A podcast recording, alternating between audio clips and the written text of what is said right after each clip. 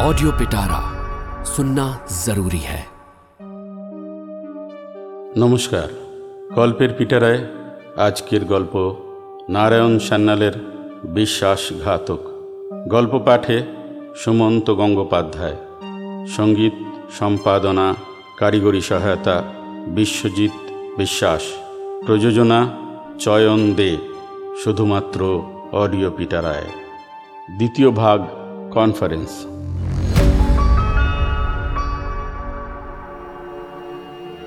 Gentleman, বুঝতেই পারছেন, অত্যন্ত জরুরি একটা প্রয়োজনে আপনাদের এখানে আসতে বলেছি। সমস্যাটা কি এবং কীভাবে তার সমাধান সম্ভব, সে কথা আপনাদের এখনই বুঝিয়ে বলবেন এফবিআই চিফ। আমি শুধু ভূমিকা হিসেবে দু একটি কথা বলতে চাই। প্রথমে জানিয়ে রাখছি, আপনাদের সমস্ত সাবধানতা সত্ত্বেও ম্যানহাটন প্রকল্পের মূল তত্ত্ব রাশিয়ান গুপ্ত বাহিনী পাচার করে নিয়ে গেছে। হ্যাঁ এতক্ষণে মস্কোতে রাশিয়ান নিউক্লিয়ার ফিজিসিস্টের দল হয়তো হাতে কলমে অ্যাটম বোমা বানাতে শুরু করেও দিয়েছে। বৃদ্ধ সমর সচিব থামলেন। প্রয়োজন ছিল। সংবাদটা পরিপাক করতে সময় লাগবে সকলের। কর্নেল প্যাশের মনে পরপর উদয় হলো কতকগুলি ভৌগোলিক নাম। Trinity, Hiroshima, Nagasaki, New York, Chicago, Washington. না না না না না। এসব কি ভাবছে সে পাগলের মতো? সম্বিত ফিরে পেল যুদ্ধ সচিবের কণ্ঠস্বরে। হ্যাঁ এ বিষয়ে আজ সন্দেহের কোনো অবকাশ নেই। আজ সকালেই প্রেসিডেন্ট একটি গোপন পত্র পেয়েছেন কানাডা থেকে। চিঠিখানা আমি খুঁটিয়ে পড়েছি। আমাদের এফবিআই চিফও পড়েছেন। তা থেকে আমাদের দুজনেরই ধারণা হয়েছে, বিশ্বাসঘাতক, নিঃসন্দেহে একজন বিশ্ববিশ্রুত বৈজ্ঞানিক, হয়তো নোবেল লরিয়েট। আমি শুধু বলতে চাই, অপরাধের হিমালয়ান্তিক গুরুত্ব অনুসারে আমরা দয়া করে ছেড়ে কথা বলব না, বলতে পারি না। কিন্তু আপনারা দয়া করে দেখবেন, বিশ্ববরেণ্য কোনো বৈজ্ঞানিককে যেন এ নিয়ে অহেতুক লাঞ্ছনা ভোগ করতে না হয়। প্রেসিডেন্টের মত এবং আমিও তাঁর সঙ্গে একমত। ওই বিশ্বাসঘাতক বৈজ্ঞানিক বিংশ শতাব্দীর সবচেয়ে বড় অপরাধটা করেছে। আমি প্রেসিডেন্টকে প্রতিশ্রুতি দিয়েছি, যেমন করেই হোক ওই বিশ্বাসঘাতককে আমরা খুঁজে বার করব। আপনাদের কর্মদক্ষতায় আমার অগাধ বিশ্বাস। এফবিআই চিফের দিকে ফিরে এবার বললেন, প্লিজ, প্রসিড। যন্ত্রচালিতের মতো শিরস চালন করলেন চিফ। তার অ্যাটাচি কেস থেকে একটা মোটা খাম বের করে টেবিলের ওপর রাখলেন। বললেন, সংবাদটা আমরা জেনেছি কানাডার প্রধানমন্ত্রী ম্যাকিনজি কিনের একটি ব্যক্তিগত পত্র থেকে, তারিখ গতকালের। চিঠিখানা প্রেসিডেন্ট পেয়েছেন আজ সকালে। চিঠির সঙ্গে আছে কানাডা গুপ্তচর বাহিনীর প্রধানের একটি প্রাথমিক রিপোর্ট এবং রাশিয়ান এম্বাসির খান কয়েক গোপন চিঠির ফটোস্টেট কপি। শেষোক্ত জিনিসটা হস্তগত হয়েছে এইভাবে। গত ছয়ই সেপ্টেম্বর, অর্থাৎ আজ থেকে মাত্র নয় দিন আগে, অটোয়ায় অবস্থিত রাশিয়ান অ্যাম্বাসির একজন কর্মী, ইগার গোজেঙ্কো, কানাডা পুলিশের কাছে আত্মসমর্পণ করতে চায়। গোজেঙ্কোর বয়স ২৬ কানাডায় রাশিয়ান দূতাবাসে সে তিন বছর ধরে কাজ করছে। একটি কানাডিয়ান মেয়েকে সে ভালোবাসে এবং তাকে বিবাহ করতে চায়। রাশিয়ান এম্বাসি তাকে সে অনুমতি দেয়নি। গোজেঙ্কো গোপনে মেয়েটিকে বিবাহ করে, তার একটি সন্তানও হয়। খবরটা রাশিয়ান গুপ্তচর বাহিনী জানতে পারে। গোজেঙ্কো মনে করেছিল তার জীবন বিপন্ন। বস্তুত তার ফ্ল্যাটে পাঁচই রাত্রে গুপ্তঘাতক হানা দেয়। কোনো ক্রমে পালিয়ে এসে গোজেঙ্কো কানাডা পুলিশের কাছে আশ্রয় ভিক্ষা করে। যেহেতু রাশিয়া আমাদের মিত্রপক্ষ, তাই কানাডার পুলিশ প্রধান তাকে আশ্রয় দিতে অস্বীকার করেন। মরিয়া হয়ে গোজেঙ্কো সরাসরি ম্যাকেনজি কিনের সঙ্গে দেখা করে। এবং তার হাতে তুলে দেয় এই গোপন নথি। এরপর বাধ্য হয়ে তাকে আশ্রয় দেওয়া হয়। ওই গোপন নথিপত্র থেকে জানা যাচ্ছে, রাশিয়ান গুপ্তচর বাহিনী দীর্ঘ তিন চার বছর ধরে এই ফর্মুলা সংগ্রহের চেষ্টা করেছে এবং অতি সম্প্রতি গত মাসে তাদের সে চেষ্টা সাফল্য লাভ করেছে। রিপোর্ট পড়ে আমি এই কয়টি সিদ্ধান্তে এসেছি। প্রথমত, অ্যাটম বোমা তৈরির যাবতীয় তথ্য অতি সংক্ষেপে লিপিবদ্ধ করা হয়েছিল। আকারে সেটি ফুলস্কেপ কাগজের আট পাতা তাতে একাধিক স্কেচ আঁকা ছিল এবং গাণিতিক অথবা রাসায়নিক সূত্রে ঠাসা ছিল। সমস্ত নথিটাকে মাইক্রোফিল্মে সংক্ষিপ্ত করা হয় এবং একটি সিগারেটের প্যাকেটে হস্তান্তরিত করা হয়। এ থেকে সিদ্ধান্ত করা যায়, বিশ্বাসঘাতক একজন অতি উচ্চমানের পদার্থবিজ্ঞানী, তিনি সম্পূর্ণ বিষয়টা জেনেছেন, বুঝেছেন এবং সবচেয়ে বড় কথা, তার চুম্বক সার প্রণয়ন করেছেন। আমি এ নিয়ে ডক্টর ওপেন হাইমারের সঙ্গে কথা বলেছি। তার মতে, সহস্রাধিক বৈজ্ঞানিকের ছয় বছরের সাধনাকে আটখানি পৃষ্ঠায় যিনি সংক্ষিপ্ত করতে পারেন, তিনি একটি দুর্লভ প্রতিভা। দ্বিতীয়ত, জানা গেছে বিশ্বাসঘাতক একক প্রচেষ্টায় সব কিছু করেছে। ফলে, সে শুধু পরমাণু বিজ্ঞান আর গণিতই নয়, ফটোগ্রাফি এবং মাইক্রোফিল্ম প্রস্তুতি পর্বও জানে। তৃতীয়ত, বিশ্বাসঘাতক, ইংরেজ অথবা আমেরিকান নয়। তার ছদ্মনাম ছিল ডেক্সটার। চতুর্থত, মাইক্রোফিল্মখানা এগারো আট পঁয়তাল্লিশ তারিখের সন্ধ্যায় হস্তান্তরিত হয়। তারিখটা নিশ্চয়ই মনে আছে আপনাদের? ওই দিন জাপান আত্মসমর্পণ করে। গুপ্ত বার্তাটা যে লোক গ্রহণ করে সে হয় আমেরিকান, নয় ইংরেজ। তার ছদ্মনাম ছিল রেমান্ড। এছাড়া আর কোনো তথ্য এ পর্যন্ত পাওয়া যায়নি। এনি কোয়েশ্চেন জেনারেল মার্শাল বললেন ডেক্সটার যে মার্কিন বা ইংরেজ নয় এই সিদ্ধান্তে কেমন করে এলেন? চিফ বললেন রাশিয়ান এম্বাসিকে ক্রেমলিন নির্দেশ দিচ্ছে। যেহেতু ডেক্সটারের মাতৃভাষা ইংরেজি নয়, তাই সে যেন প্রকাশ্যে রেমন্ডের সঙ্গে বাক্যালাপ না করে। তার উচ্চারণ শুনে লোকে বুঝতে পারবে সে বিদেশি। এ থেকে আমার অনুমান, ডেক্সটারের যেটা মাতৃভাষা, যে ভাষায় সে অনর্গল কথা বলতে পারে, সেটা জানা ছিল না রেমান্ডের। ও আই সি উপদেষ্টা পরিষদের সদস্য জেমস কনান্ট এবার প্রশ্ন করেন, জেনারেল গ্রোভস, আপনি বলতে পারেন ম্যানহাটন প্রজেক্টে যে কয়জন বিদেশি বৈজ্ঞানিক কাজ করেছেন, তাদের মধ্যে কতজনের পক্ষে এই কাজ করা সম্ভবপর? জেনারেল গ্রোভস তৎক্ষণাৎ জবাব দেন, এ প্রশ্নের জবাব আমার চেয়ে ডক্টর ওপেন হাইমারি ভালো দিতে পারবেন। কারণ তিনি ওইসব বৈজ্ঞানিকদের আরও ঘনিষ্ঠভাবে চেনেন। তাছাড়া কাজটা যে কতখানি শক্ত, তাও তিনি আমার চেয়ে ভালো বুঝতে পারবেন। ডক্টর ওপেনহাইমার একটু ইতস্তত করে বলেন, ম্যানহাটন প্রকল্পে কয়েক শত ওই জাতের বিদেশি কাজ করেছেন, কিন্তু তাদের মধ্যে খুব কম সংখ্যক পদার্থ বিজ্ঞানীকে আমরা প্রতিটি বিভাগে ঢোকবার অনুমতি দিয়েছিলাম। ফলে তারা নিজ নিজ বিভাগের সংবাদই রাখতেন। সব বিভাগের সব কথা জানতে পারেননি। আপনারা জানেন ম্যানহাটন প্রকল্পের অন্তত দশটি প্রধান শাখা তিন চার হাজার মাইল দূরত্বে ছড়ানো ছিল। এমন একটি রিপোর্ট তৈরি করতে হলে ওই দশটি কেন্দ্রের অন্তত সাতটির খবর তাকে জানতে হয়েছে। সেই সাতটি কেন্দ্র হচ্ছে কলম্বিয়া বিশ্ববিদ্যালয়, Berkeley, Hanford, Chicago, Oak Ridge Detroit এবং লস অ্যালামস। এমন ব্যাপক জ্ঞান সংগ্রহ করতে পেরেছেন মুষ্টিমেয় কয়েকজন মাত্র। ধরুন দশ পনেরো জন, তার বেশি কখনোই নয়। আপনি কি দয়া করে সেই দশ পনেরো জনের নাম আমাদের জানাবেন? জানাতে আমার আপত্তি নেই, কিন্তু তার পূর্বে আমি বলে রাখতে চাই, কোনো সন্দেহের বশবর্তী হয়ে আমি কিন্তু কারও নাম বলছি না।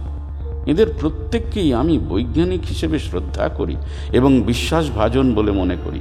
এটা নিছক একাডেমিক ডিসকাশন অর্থাৎ আমি উচ্চারণ করছি সেই কয়েকজন বিদেশি বৈজ্ঞানিকের নাম যারা ইচ্ছে করলে এমন একটি গোপন নথি প্রস্তুত করবার ক্ষমতা রাখেন। অর্থাৎ কোনো কোনো বিদেশি বৈজ্ঞানিকের জ্ঞান ওই উচ্চ স্তরে পৌঁছতে পারে, আর কিছু নয়। নিশ্চয়ই আমরা বুঝেছি, এ কোনো অ্যাসপার্সন নয়। বলুন বলুন। হ্যাঁ। হাঙ্গেরিয়ান পদার্থবিজ্ঞানীদের মধ্যে আছেন তিনজন, ফন নয়ম্যান, জিলার্ড এবং টেলর রাশিয়ান দুজন, জর্জ খ্রিস্টিয়াকোস্কি এবং রবিনোভিচ। জার্মানির তিনজন, রিচার্ড ফাইনম্যান, হান্স বেথে এবং জেমস ফ্র্যাঙ্ক। এছাড়া অস্ট্রিয়ান ভিক্টর ওয়াইসকফ, ইটালির ফেরমি, ব্রিটিশ জেমস চ্যাডউইক এবং ডেনমার্কের নিলস বোর। এই বারো জন বৃদ্ধ স্টিমসন দু হাতে মাথা রেখে চোখ বুজে বসেছিলেন। তিনি যে ঘুমিয়ে পড়েননি, তার প্রমাণ পাওয়া গেল যখন তিনি আপন মনে বলে ওঠেন, ওহ God, what a magnificent list to find out a traitor doctor Oppenheimer সামনের দিকে ঝুঁকে পড়ে বলেন, বেগ ইউর পার্ডন, স্যার। বলছিলাম কি ওই বারো জনের কত পার্সেন্ট নোবেল লরিয়েট? প্রায় ফিফটি পার্সেন্ট, স্যার, পাঁচজন। আপনি তো ওই সঙ্গে প্রফেসর আইনস্টাইনের নামটা করলেন না, ডক্টর? না, তার কারণ প্রফেসর আইনস্টাইন কোনোদিন ম্যানহাটন প্রজেক্টের কাঁটাতারের বেড়া পার হননি। না হলে ম্যানহাটন প্রকল্পের চুম্বক তত্ত্ব আট পাতার ভিতর সাজিয়ে দেবার ক্ষমতা আরও অনেকের আছে। জার্মানির অন্তত পাঁচজন বৈজ্ঞানিক সে ক্ষমতার অধিকারী। Professor Otto Hahn, Max Born, Planck, Weizsacker অথবা হাইজেনবেগ হয়তো জাপানের প্রফেসর নিশিনাও পারেন। I see by the way doctor এবার যে নামগুলি বললেন, তার কত পার্সেন্ট নোবেল লরিয়েট? এই পাঁচজন জার্মান বৈজ্ঞানিকের ভিতর চারজনই নোবেল প্রাইজ পেয়েছেন, স্যার। বৃদ্ধ নিঃশব্দে শুধু মাথা নাড়লেন। আবার চোখ দুটি বুঝে গেল তার। এনিমোর কোয়েশ্চেন প্রশ্ন করেন চিফ। হঠাৎ উঠে দাঁড়ায় কর্নেল প্যাশ। সর্বকনিষ্ঠ সে। বয়সে এবং পদমর্যাদায়। বলে, মাফ করবেন কিন্তু রিপোর্টের ওই লাইনটা তো রেড হেরিংও হতে পারে। কোন লাইনটা? আর রেড হেরিং বলতে ওই যে বলা হয়েছে ডেক্সটারের মাতৃভাষা ইংরেজি নয়, ওটা হয়তো ওরা ইচ্ছে করেই লিখেছে। ভেবেছে যদি কখনো ওই দলিলটা আমাদের হাতে পড়ে, তবে আমরা কোনোদিনই আর প্রকৃত অপরাধীকে খুঁজে পাবো না। কেউ জবাব দেয় না। এমনটা আদৌ হতে পারে কি না সবাই তা ভাবছে। জেনারেল মার্শাল বলেন এমন কথা হঠাৎ মনে হলো কেন তোমার? তুমি কি ওই বারো জনের সঙ্গে কোনো ইংরেজ বা আমেরিকার নাম যুক্ত করতে চাইছো? No no no sir not exactly that সলজ্জে বলে কর্নেল প্যাশ। বৃদ্ধ সমর সচিব আবার চোখ খুললেন, বললেন ইয়াংম্যান তোমার কথার মধ্যে কিন্তু একটা ইঙ্গিত ছিল। তাছাড়া ওই বারো জনের লিস্টটাও কেমন যেন অসম্পূর্ণ মনে হচ্ছে আমার কাছে। বাইবেলের নির্দেশ তা নয়। তুমি আর কিছু বলবে? দৃঢ় স্বরে মাথা নাড়ে Pash. No sir I I withdraw বিড়ম্বনার চূড়ান্ত। ঘর থেকে নিচে নেমে এসে কর্নেল ল্যান্সডেল বলে, তুমি বেমক্কা অমন একটা কথা বলে বসলে কেন হ্যাঁ পুনরায় লাল হয়ে ওঠে প্যাস বলে, কি জানি, ও কথা বলা বোধহয় বোকামি হয়েছে আমার। তা হয়েছে, এসব জায়গায় ভেবেচিন্তে কথা বলতে হয়। ওরা ধীর পদে এগিয়ে আসে পার্কিং জোনের কাছে। ব্যাস, গাড়িতে উঠতে যাবে। হঠাৎ একটি অফিসার এসে বলে, এক্সকিউজ মি, আপনাকে আবার উপরে ডাকছেন। কে ডাকছেন? চমকে ওঠে কর্নেল প্যাস যুদ্ধ সচিব। ততক্ষণে কর্নেল ল্যান্স ডেলে চলে গেছে। কি কি যন্ত্রণা? আবার কেন? বাধ্য হয়ে আবার ফিরে আসতে হলো সেই ঘরেই। ঘর এখন প্রায় শূন্য। বসে আছেন শুধু দুজন, যুদ্ধ সচিব স্টিমসন এবং এফবিআই চিফ। সসম্ভ্রমে অভিবাদন করল colonel Pash. Take your seat please বললেন বৃদ্ধ। উপবেশন তো নয়, চেয়ারের গর্ভে আত্মসমর্পণ করল প্যাশ। চিফ বললেন, এবারে বলো, হঠাৎ ও কথা মনে হলো কেন তোমার? আমি মানে আমার স্যার, ও কথা বলা বোধহয় ঠিক হয়নি। Be candid colonel. Doctor Oppen Oppenheimer যদি নিলস বোর হ্যান্স বেথের নাম বলতে পারেন, তবে তুমি বা এত ইতস্তত করছ কেন হ্যাঁ? কোনো ইংরেজি ভাষীর নাম কি মনে পড়েছিল তোমার? হঠাৎ পূর্ণ দৃষ্টিতে প্যাস তাকিয়ে দেখল ওই অজ্ঞাতনামা লোকটির দিকে, ওর চিফের দিকে। গম্ভীরভাবে বলল, ইয়েস, স্যার। কি নাম তার? Doctor Robert J Oppenheimer. Chief একবার অপাঙ্গে তাকিয়ে দেখলেন যুদ্ধ সচিবের দিকে, বৃদ্ধ নির্বিকার। তুমি এবার যেতে পারো, বললেন চিফ। কর্নেল প্যাশ পুনরায় অভিবাদন জানিয়ে বেরিয়ে আসে। বৃদ্ধ যুদ্ধ সচিব এতক্ষণে চিফের দিকে ফিরে বললেন thank God that mad guy didn't mention my name or that of Harry Truman পরদিন সকালে জেনারেল গ্রোভস নিজেই এলেন যুদ্ধ সচিবের দফতরে। একখানি ফাইল বৃদ্ধের সামনে মেলে ধরে বললেন পয়েন্টস অফ রেফারেন্সগুলি একটু দেখে নিন। কিসের পয়েন্টস অ্যাটমিক এনার্জি অ্যাসপায়নেস ব্যাপারে আমরা এফবিআইকে কোন কোন বিষয়ে তদন্ত করে দেখতে বলব? পড়ে যান, শুনি। প্রথমত, ম্যানহাটন ইঞ্জিনিয়ারিং প্রজেক্ট থেকে আদৌ কোনো গোপন তথ্য বেরিয়ে গেছে কিনা? গিয়ে থাকলে কতদূর খবর পাচার হয়েছে? দ্বিতীয়ত, কে বা কে কে এই বিশ্বাসঘাতকতা করেছে? তৃতীয়ত, কানাডার প্রধানমন্ত্রীর পত্রের যথার্থ। চতুর্থত, বিশ্বাসঘাতক কী পরিমাণ উৎকোচ গ্রহণ করেছে এবং পঞ্চমত, কোন বিদেশি সরকার এই গুপ্তচর বৃত্তিতে উৎসাহ জুগিয়েছে? হ্যাঁ আমার তো মনে হয় ঠিকই আছে। কাগজখানিতে অনুমোদন সূচক সই করে ফেরত দিলেন যুদ্ধ সচিব। তারপর বললেন বাই দ্য ওয়ে জেনারেল কাল ওই ম্যাট গাই যে কথাটা বলেছিল সে বিষয়ে আপনার কি ধারণা? কোনো ইংরেজ বা আমেরিকান কি ডেক্সটারের ভূমিকায় নামতে পারে? অসম্ভব নয়, স্যার। হয়তো সত্যই ওই লাইনটা একটা রেড হেরিং ডেক্সটারের মাতৃভাষা ইংরেজি। আমাদের বিপথে চালিত করার জন্য ওই পংক্তিটা উদ্দেশ্য প্রণোদিতভাবে লেখা হয়েছে। তার মানে দাঁড়াচ্ছে কাল আমরা যে বারো জনের তালিকা নিয়ে আলোচনা করছিলাম আসল অপরাধী তার ভিতর নাও থাকতে পারে। ওই অনুমান সত্য হলে তাও সম্ভব স্যার।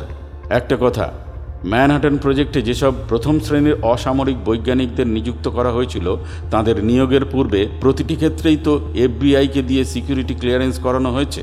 নিশ্চয়ই।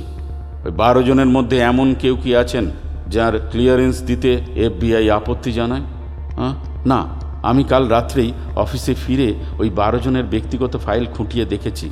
প্রত্যেকেরই সিকিউরিটি ক্লিয়ারেন্স আছে। ধন্যবাদ। জেনারেল গ্রোভস কাগজপত্র গুছিয়ে নিয়ে বেরিয়ে আসছিলেন। হঠাৎ কি মনে করে থেমে পড়েন?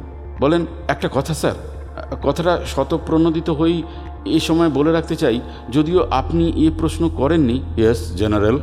ওই বারো জনের ক্লিয়ারেন্স সম্বন্ধে আপত্তিকর কিছু না থাকলেও তার বাইরে একজন টপ র্যাঙ্কিং বৈজ্ঞানিক আছেন যিনি প্রতিটি প্রজেক্টের ভিতরে গিয়েছেন এবং গোপনতম সংবাদ জেনেছেন যার ক্লিয়ারেন্স এফবিআই দেয়নি।